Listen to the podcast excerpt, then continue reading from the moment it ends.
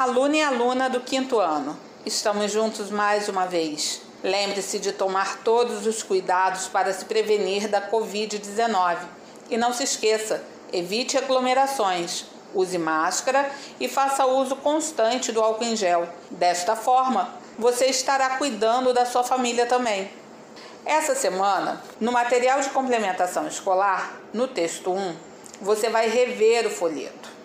Antes de prosseguirmos, que tal pegar o seu material didático carioca, o livro azul?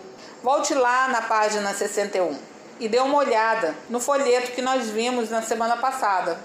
Compare com o texto 1 do seu material de complementação escolar e me diga: eles possuem alguma semelhança ou são diferentes?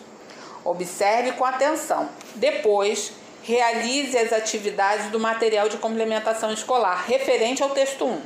Ao terminar, volte lá para o seu material didático carioca. Vá para a página 8 e observe o texto que está ali.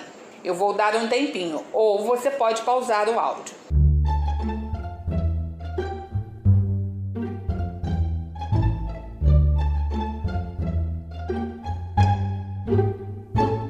Com certeza, você conhece esse gênero textual. É uma tirinha.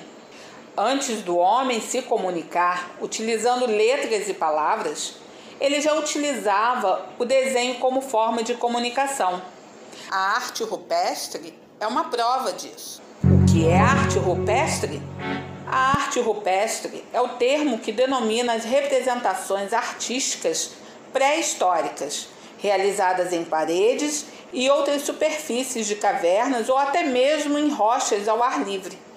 Na página 264 do seu material didático carioca de História, você encontrará um exemplo de desenho da pré-história.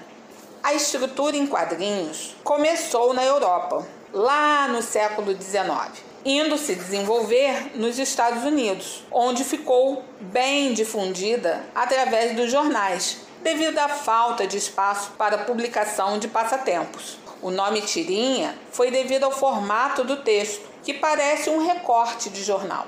Elas tinham originalmente 30 centímetros de largura por 10 centímetros de altura, mas com o tempo elas passaram a ter outros formatos e tamanhos, podendo ser apresentada na posição vertical também.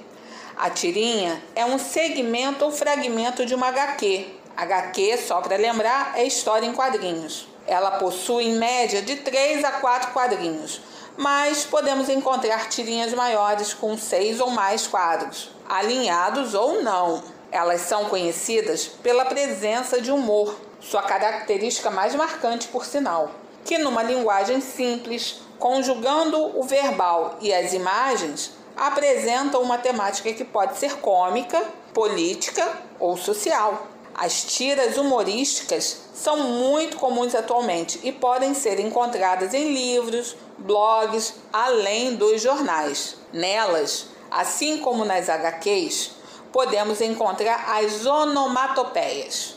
Ono quê? Hum, onomatopeias. É uma figura de linguagem que consiste no uso de palavras que vão representar sons e ruídos, como o rosnar de um leão.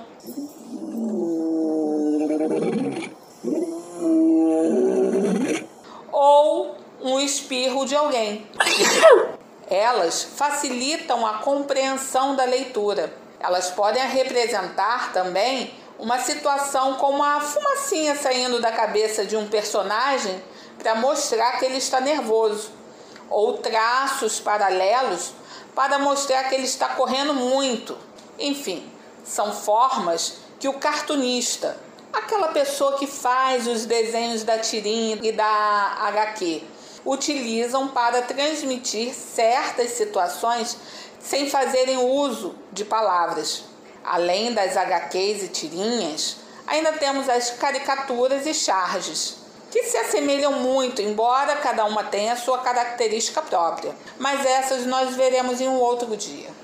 Agora, faça uma leitura da tirinha da página 8 do seu material didático carioca. Inicie a leitura observando todos os detalhes, quadro a quadro. Observe a expressão no olhar da mãe lá no quinto quadrinho. Reconhecer o humor da tirinha depende muito da sua atenção aos mínimos detalhes. Depois, realize a atividade que vem logo em seguida. Mas antes, dê uma pausa no áudio para poder realizar a atividade com calma.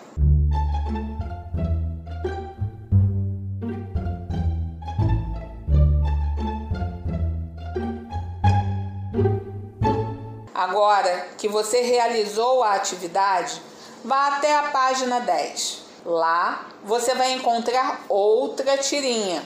Essa é um pouco menor. Faça uma leitura com muita atenção. Observe bem os desenhos e as expressões. Vou dar uma dica. Observe o último quadrinho. O que levou eles, os bichinhos daquela tirinha, a acreditarem que aquela embalagem é comida para eles.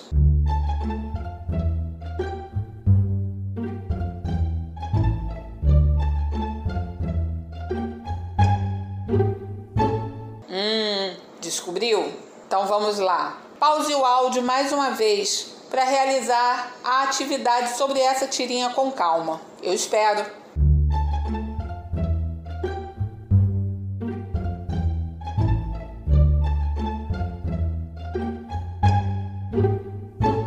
Agora que terminamos, vamos voltar ao texto 2 do seu material de complementação escolar. A tirinha só tem dois quadros, mas são bem significativos. Observe com muita atenção, especialmente a expressão do Armandinho no segundo quadro.